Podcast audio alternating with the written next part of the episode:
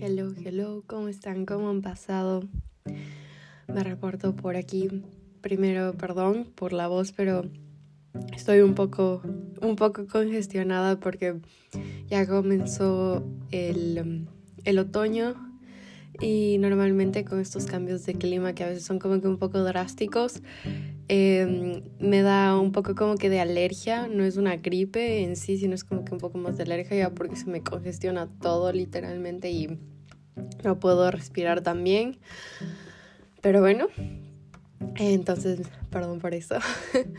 Pero hoy quería compartirles sobre un tema que, mm, o sea, como que la experiencia vino literalmente enseñarme muchísimas cosas de las que según yo ya había como que sanado, por así decirlo, o que ya había trascendido, o que ya no estaban como que, o sea, que ya no estaban en, como que en mi mira, o sea, que si es que yo no les veía entonces no era verdad, pero lo sentía, pero de alguna manera me, me decía a mí misma como que... No, o sea, es como que esto ya está superado, esto ya pasó, y sobre esto ya no hay motivo por el cual debería como que, no sé, o sea, por el cual debería seguir buscando una solución porque ya, ya lo superé. Y muchas veces son cosas que no trabajamos muy bien o que tomamos por hecho que ya, porque ya no hacemos tal cosa, entonces ya está mejorado. Pero a veces literalmente tienes que ir a la raíz y desde la raíz cortar y después decir como que, ah, ok, por eso no está creciendo la flor de mi plantita. Y bueno, quiero hablar sobre mi experiencia corriendo la maratón de Berlín, que eh, no la terminé por... Em, porque tenía un pie, o sea, mi pie no estaba, no estaba bien, estaba, no estaba herido, pero por sobreentrenar y no seguir mi plan de entrenamiento tuve un problema con un músculo y después tuve lo que se conoce como que la rodilla del corredor, runner's knee, em, y fui a fisioterapia y una semana antes, o sea, todo estaba súper bien, me recuperé y estaba bien. Y una semana antes mi pie, no sé, em, o sea, no sé si pise mal.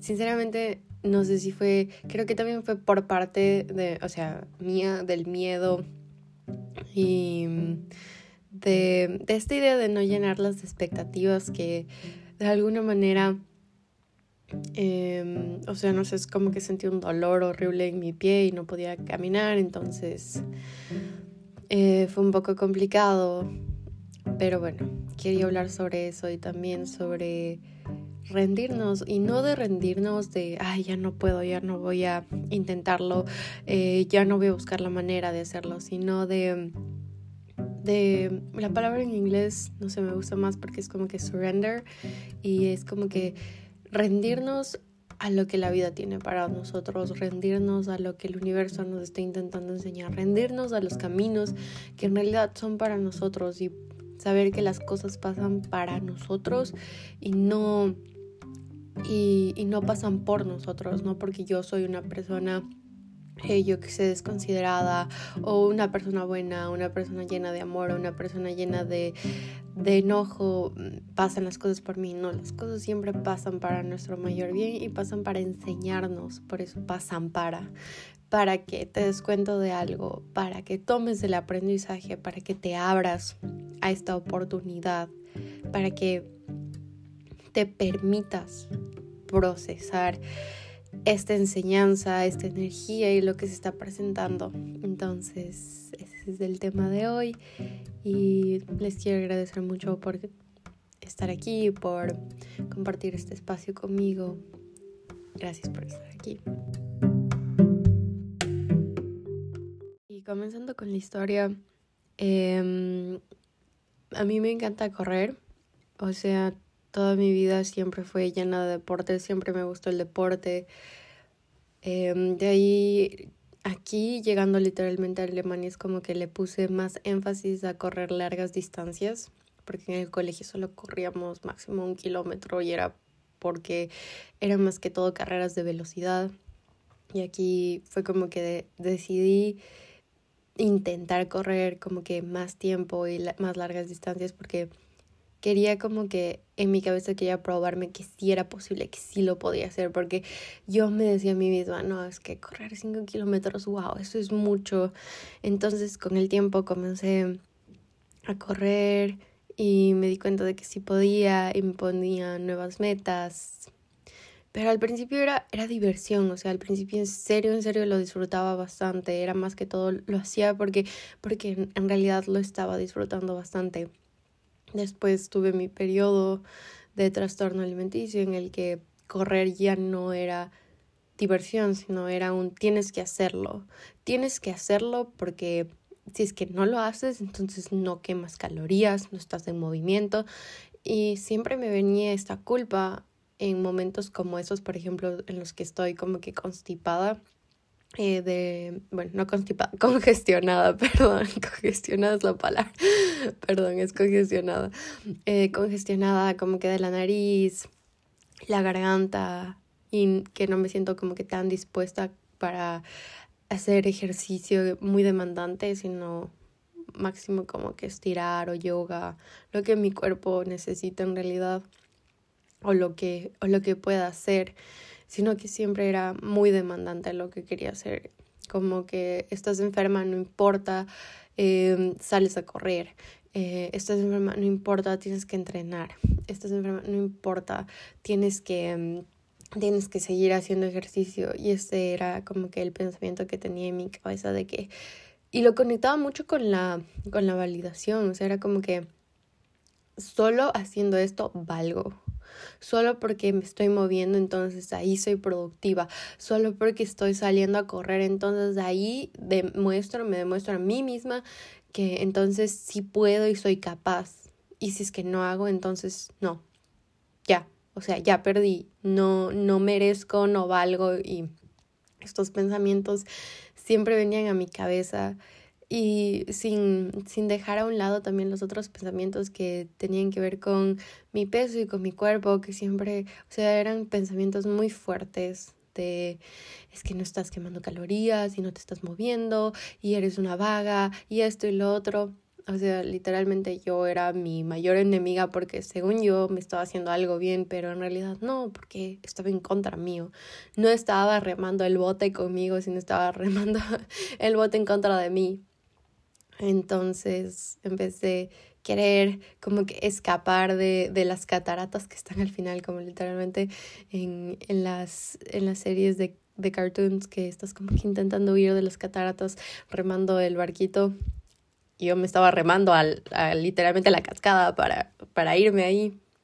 Entonces, según yo, había literalmente como que superado toda esta parte, pero en realidad no fue completamente así, pero o sea, obviamente comencé a correr otra vez desde otro lugar, desde un lugar de que lo disfruto, de que me gustaba levantarme temprano, a ver cómo el sol salía en la mañana y que no había absolutamente nadie y que podía escuchar a los pájaros mientras corría y que escuchaba mis que escuchaba mi playlist y que escuchaba un podcast y yo solo me sentía llena de energía, o sea, era una felicidad extrema, pero pero porque estaba haciendo algo que me gustaba, o sea, no era desde un lugar de obligación, sino era un lugar de, de que en realidad sinceramente me gustaba, lo, auténticamente, esa era la palabra que quería usar, auténticamente me estaba gustando lo que estaba haciendo.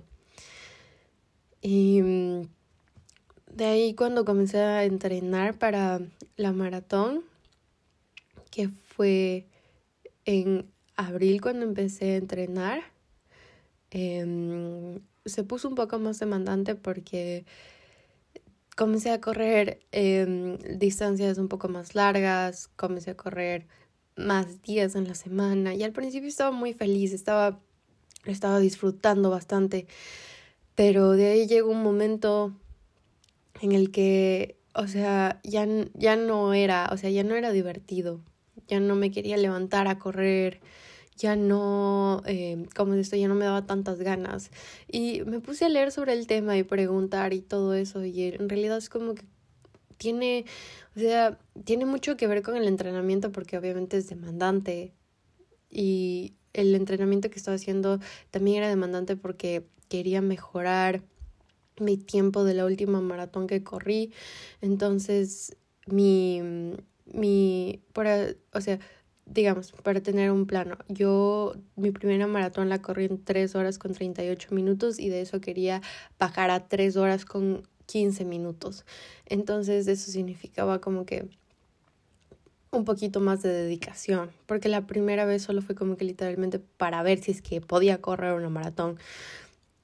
Y, y sí puedes, o sea, literalmente sí puedes. Es, es literalmente, no es solo de, ay, tienes que entrenar, sino es como que es de creértelo, literalmente. O sea, es más, o sea, cuando estás corriendo y sientes que tu cuerpo ya no da más, ahí literalmente es cuando entra tu mente, o sea, y no el ego, sino entra tu mente, eh, como es esto, digamos, la mente del alma a decirte que sí puedes, que sí puedes, que, como es esto, que el cuerpo y el alma están siempre conectadas y que sí puedes seguir, que ahí está, como es esto, que tienes todo dentro de ti para lograrlo. Entonces, es una práctica muy, o sea, no voy a mentir, entrenar es una práctica mental como física y también lo podría decir espiritual, porque hay momentos en los que literalmente sientes que no puedes y te rindes, pero hay un hay algo que se prende dentro de ti y te dice, "No, sí puedes. No te rindas, sí puedes, sí puedes."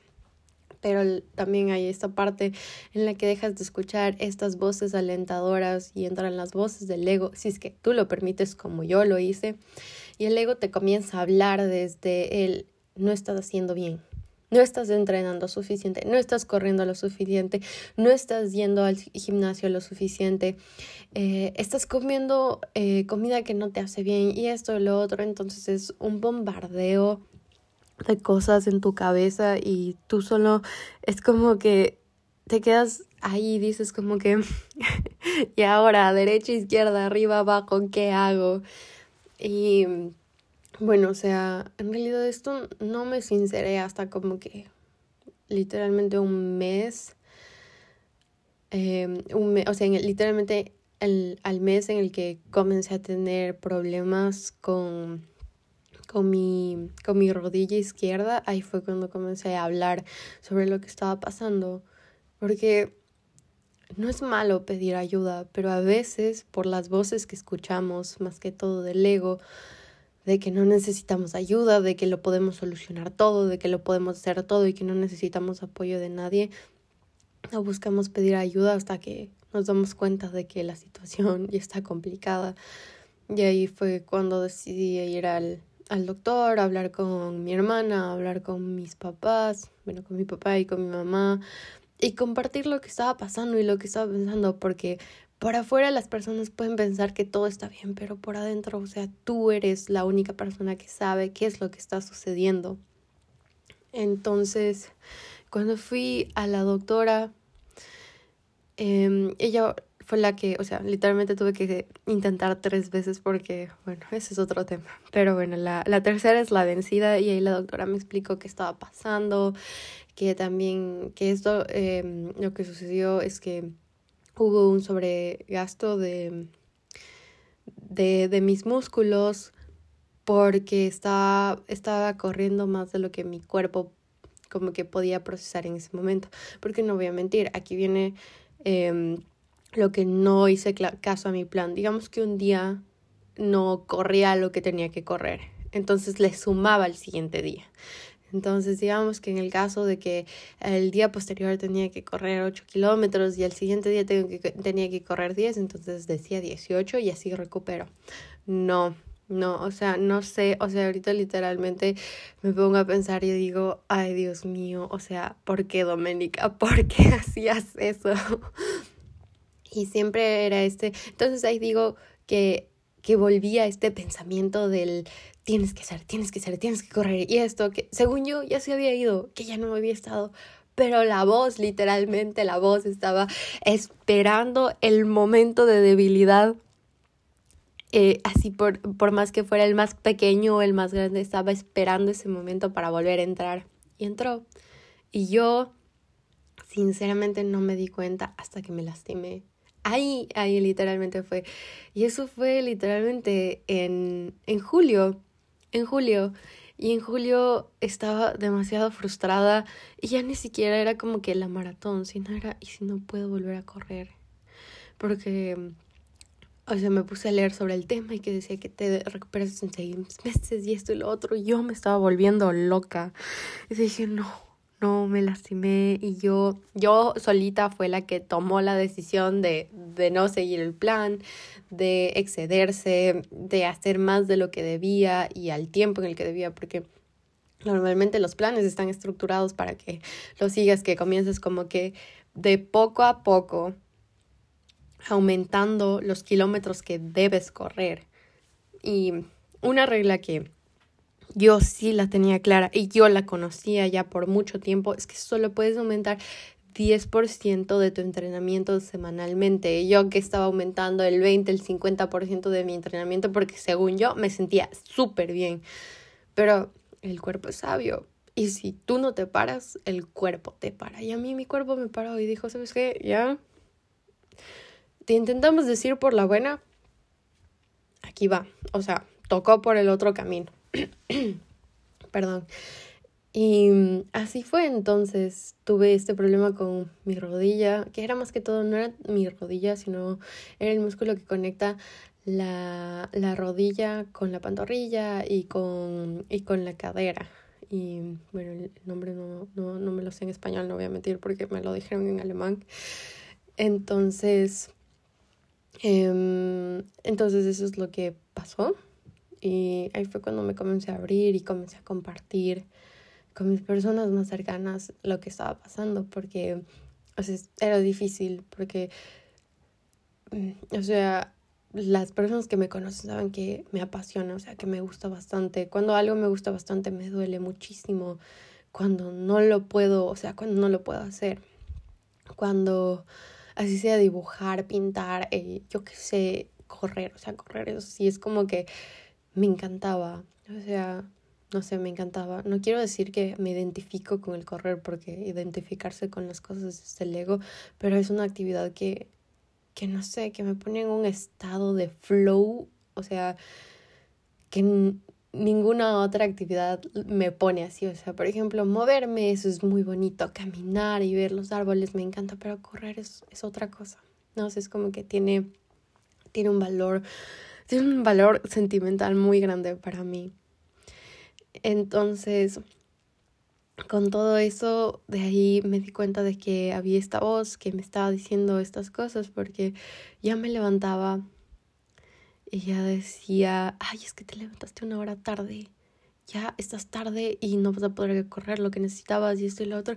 Y esa voz, literalmente esa voz era la voz que yo tenía cuando estaba en ese problema de mi trastorno alimenticio porque digamos que no me levantaba a la hora que quería levantarme. Y la voz, lo primero que decía en la mañana es, ya no te levantaste a la hora que te tenías que levantar, ni siquiera en la que te querías levantar, sino que te tenías que levantar y estás una hora tarde para eso y según yo ya se arruinaba mi, ¿cómo se llama? Ya se arruinaba todo mi plan del día, pero no, parte de ser humano es ser flexible y así tengas planeado tu día con horas exactas de lo que tienes que hacer y lo que quieres hacer, no va a salir exactamente así. Obviamente tienes tus reuniones, obviamente tienes tus, em, tus meetings o, o también las reuniones que tengas con tus amigos, compañeros o, o cualquier cosa. O sea, tienes ciertas horas, pero mientras esas cosas se van dando, te vas dando cuenta que tal vez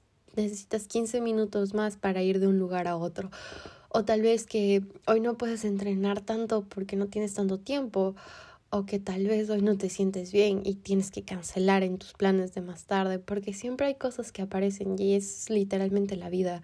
Creo que hay, hay un podcast que me gusta bastante que se llama Sabiduría Psicodélica. Y la chica que se llama Yanina, ella habla sobre cómo la vida es la psicodelia más grande que uno puede experimentar. Y es verdad, porque tú tienes un plan y literalmente la vida solo pasa, pasa y pasan otras cosas y pasan otras personas y otras oportunidades y un millón de cosas que solo te quedas como que, wow, ¿en qué momento llegó esto? Y hay momentos en los que nos tenemos que literalmente rendir a ese momento y aprender y tomar el mensaje que nos está dando. Y por ejemplo, para mí fue en la maratón, el día de la maratón, yo me acuerdo, o sea, es una experiencia muy bonita, muy bonita porque hay un millón de personas que como tu nombre está escrito en tu papel del número, gritan tu nombre sin ni siquiera conocerte y es muy bonito y hay música y puedes sentir la energía y puedes ver a las personas que se están cansando y los que están corriendo súper rápido y esto y lo otro y es como que es mucha energía, es un bombardeo de energía, cosa que si eres una persona muy empática, o sea, te drenas muy rápido, pero pero o sea, también te llenas muchísimo. Es es muy bonito, no voy a mentir. Y mm, bueno, yo dije como que voy a escuchar mi cuerpo, obviamente que tenía que escucharlo desde hace muchísimo tiempo. Y voy a correr hasta donde mi cuerpo pueda. Por la adrenalina obviamente no sentía ningún dolor. Y pero no por eso no significa que ahí no estaba, entonces todo el peso que se supone que debía estar equilibrado en mis dos pies estaba equilibrado en el, o sea, ni siquiera equilibrado, estaba todo en el derecho. Y mm, al principio no sentí nada, de ahí en el kilómetro 10 ya comencé a sentir algo, el kilómetro 15 ya sentía algo, y de ahí el kilómetro 17 ahí paré, porque mi pie derecho ya no daba. Mi pie izquierdo estaba súper bien, que era el que estaba como que lastimado, pero mi pie derecho ya no daba. Entonces ahí fue cuando me di cuenta, cuando paré, que mi músculo estaba tensado, el de la pierna derecha, porque todo el peso estaba yendo allá. Y dije, ok, eh, obviamente en ese, en ese momento me sentía súper mal, mi ego estaba al 100 diciéndome, no terminaste, te fallaste, eres no comple no eres, no eres, eh, ¿cómo es esto? No eres justa con tu palabra, no completaste lo que tenías que completar, mira, no lo estás haciendo y mira todas esas personas, o sea, fue un bombardeo durísimo en ese momento en mi cabeza y solo dije, no, dije, no te voy a escuchar porque no, mi salud es más importante, por más que en ese momento, o sea, literalmente no tenía que ni siquiera haber corrido porque ya sentía el dolor ahí, que gracias a Dios no es un dolor muy fuerte, sino es literalmente el desgasto de lo que he corrido porque mi pie está súper bien. También eh, fue muchísimo lo de los nervios cuando era chiquita y, hacía natación. Me acuerdo que hubieron tres veces en las que no salía a, competir porque había tanta gente afuera eh, haciendo barras para nuestro equipo, para los otros equipos y mm, que, que literalmente yo le dije a mi profe, no voy a salir, no voy a salir porque hay muchísima gente y tengo miedo, tengo miedo y tenía miedo porque mi miedo más grande era perder, mi miedo más grande era perder, lo mismo que literalmente me pasó aquí y ni siquiera es como que perder de ay, el, el trofeo, sino de que las personas se decepcionaran de mí y de que yo por eso me decepcionara de mí misma. Entonces, obviamente, eso es algo que también todavía sigo trabajando y mm, de ahí, mm, obviamente, no escuché a mi cuerpo cuando tenía que escucharlo. Y porque mm, la fisioterapia había ido tan bien, ya no sentía ningún dolor, seguía corriendo sin ningún, obviamente ahora sí consciente de lo que estaba haciendo, de lo que mi cuerpo podía, de lo que no podía, de lo que avanzaba y lo que no avanzaba. No sé, al literalmente al último minuto fue cuando todo cuando mi cuerpo dijo no. Y, o sea, paré. Mi pie está bien, puedo caminar sin ningún problema, puedo moverme sin ningún problema. Obviamente voy a descansar de correr un tiempo porque mis músculos se tienen que regenerar y tienen que descansar y tienen que... bueno, yo tengo que aprender, tengo que aprender que descansar no está mal que descansar te ayuda, que soltar el control, porque esa es la cosa, todo el momento quería tener el control de lo que estaba sucediendo y eso es lo, el mayor aprendizaje que tuve de la maratón. Literalmente fue, no todo el tiempo puedes tener el control. Y, o sea, nunca puedes tener el control, mejor dicho. Porque tú tienes ciertos planes, pero el universo tiene planes más grandes para ti. y a veces te tiene que parar, literalmente a veces te tiene que te tiene que sentar para que recibas la lección y te des cuenta de que aquello que estabas ignorando, de lo que estabas intentando huir, está ahí y no se va a mover hasta que tú lo trasciendas.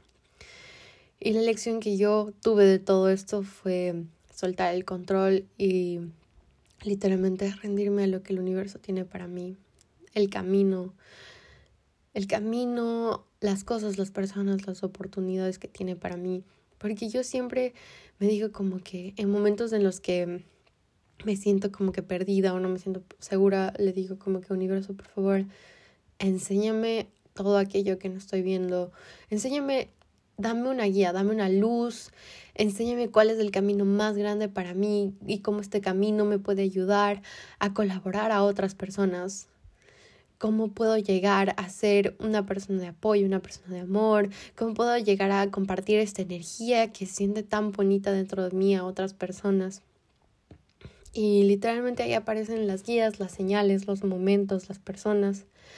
Y lo mismo pasó en la maratón en ese momento en el que dejé de correr y mm, la mamá y hermano de mi novio estaban ahí, ellas me fueron a recoger y la mamá habla conmigo y me dijo, estas cosas pasan, o sea, no va a ser la última ni la primera carrera que corriste, ni, ni la primera o última experiencia que vayas a tener con este tipo de cosas, porque la vida está llena de esas cosas para que tengamos la oportunidad de disfrutar de la pérdida y de la ganancia, para que de ambas, de ambas aprendes, de ambas aprendes. Y en mi experiencia personal, los momentos, literalmente los momentos más difíciles, como diría mi mamá, donde están puliendo el, ¿cómo se llama? El carbón para que se haga, para que se haga oro ahí, ahí en ese, en ese, en ese proceso tan fuerte y tan candente que parece doloroso, ahí es cuando más brillante sales. Porque sea, bueno, a lo menos de mi experiencia en los momentos más difíciles es cuando más he aprendido y más he entendido cuál ha sido el mensaje que el universo ha querido compartir conmigo. Entonces, ahí fue cuando dije, voy a soltar el control, me voy a rendir a lo que el universo tenga para mí y no me quiero volver a agarrar del control, porque todos los momentos en los que me he agarrado del control he terminado lastimada no solo físicamente, sino sentimentalmente, cuando creo que yo tengo el control de todo lo que sucede a mi alrededor de las personas que están en mi vida, de las cosas, situaciones, oportunidades que se presentan, que si yo creo que agarrándome de esta idea de que si hago las cosas de tal manera, entonces todo va a salir como yo quiero, no. No, ya ha sido un no rotundo, pero así literalmente el universo me dijo, no, no es así, no es así. Entonces, sí, es un no, porque no vinimos a controlar, vinimos a experimentar. Y cuando nos queremos agarrar del control, dejamos la experiencia a un lado, dejamos de estar presentes. Ya ni siquiera es como que, ya ni siquiera es un aprendizaje, sino es más que todo, no sé, es, es más que todo, solo está ahí y, ya ni siquiera nos damos la oportunidad de verlo, sino es como que está ahí y eso no me sirve, entonces, ¿para qué lo voy a controlar? Pero no, y esto también tiene que ver mucho con las expectativas y justo ayer hablaba sobre eso con una amiga. Em, de que tenemos siempre, nos agarramos del control porque tenemos esta expectativa de cómo queremos que las cosas sean. No voy a mentir, es, es algo muy bueno tener una idea y una, por ejemplo, eh, si estamos hablando de un proceso de manifestación o alguna cosa así, siempre tenemos como que esta imagen, esta imagen que nos conecta esta emoción de cómo se siente, de cómo se siente como que, mm, por ejemplo, yo que sé, el perro que quieres en tu vida o, o yo que sé, o estas nuevas oportunidades que quieres en tu vida. Eso es una cosa porque estás conectando desde una frecuencia alta, desde el amor y no estás buscando controlar porque al final literalmente, o sea, conectas con la emoción, lo visualizas, pero al final la última parte literalmente de, de la manifestación es surrender, de soltar, de coger y soltar y decir, yo vi esto, yo sentí esto, universo, en tus manos lo dejo. Y soltar y permitir que se manifieste como se tenga que manifestar.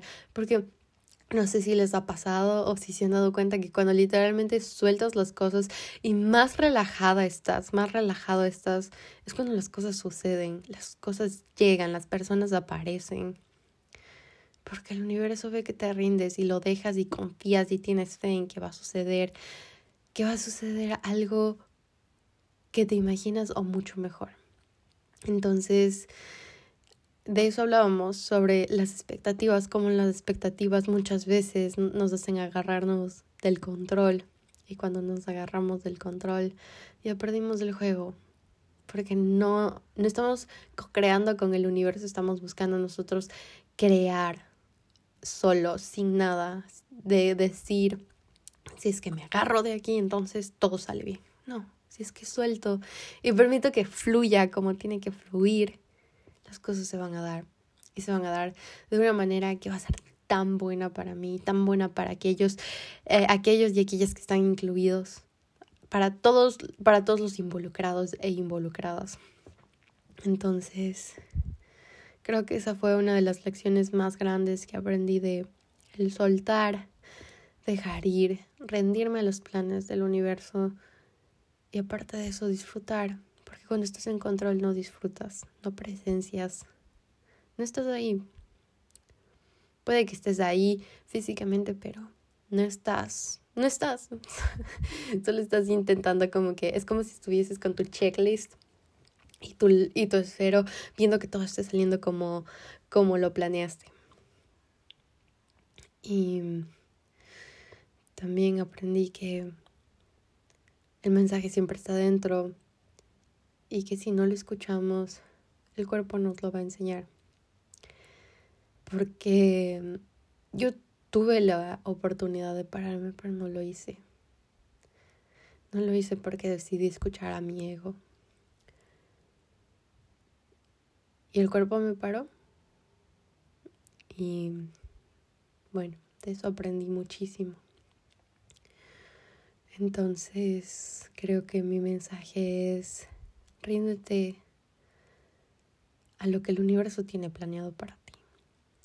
Visualízalo, siente, conecta con aquello que deseas con todo tu corazón. Pero el último paso es rendirte.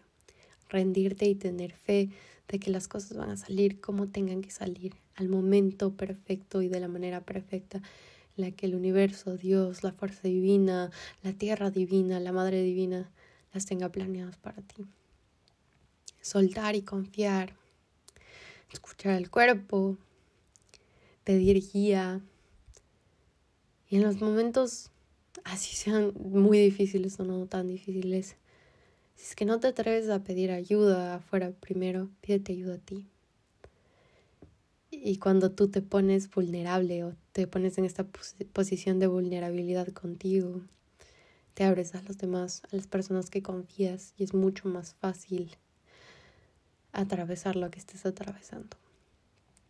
Y bueno, muchísimas gracias por llegar hasta aquí al final. Creo que la historia sí es un poco muy larga, pero todo, todo literalmente salió de mi corazón desde un lugar de luz.